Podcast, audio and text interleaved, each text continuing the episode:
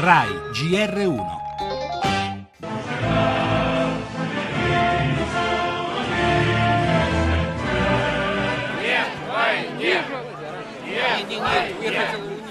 Вон из Кремля!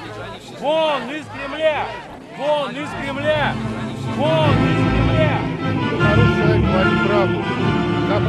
Gli eroi non muoiono mai, non abbiamo paura. Striscioni e cartelli finora impensabili, eppure accade a Mosca sotto le mura del Cremlino. Almeno 70.000, secondo gli organizzatori, i russi che hanno sfidato apertamente Vladimir Putin.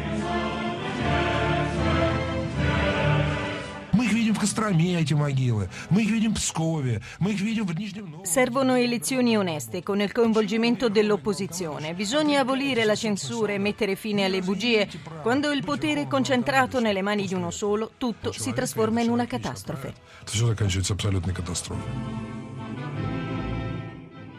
Quasi un testamento politico. Poche ore prima di essere ucciso a qualche passo dal Cremlino, Boris Nemtsov confessava ad una radio moscovita quanto fosse difficile sentirsi bollato come un traditore della patria, perché questo che tocca a chiunque si azzardi solo a chiedere un cambio di passo a Putin. Rimane stritolato in un clima di odio alimentato dai media controllati dal potere. Esiste una speranza, quella che ha portato a partecipare alla marcia funebre in onore di Nemtsov tanta gente comune, decine di migliaia di persone, giovani, donne, famiglie intere, ma è una piccola parte della popolazione. Per l'altra Russia, quella che non è scesa in piazza, quella che non si fermerà domani per il funerale, Boris Nemtsov e tutti quelli che come lui protestano per la guerra in Ucraina sono nemici.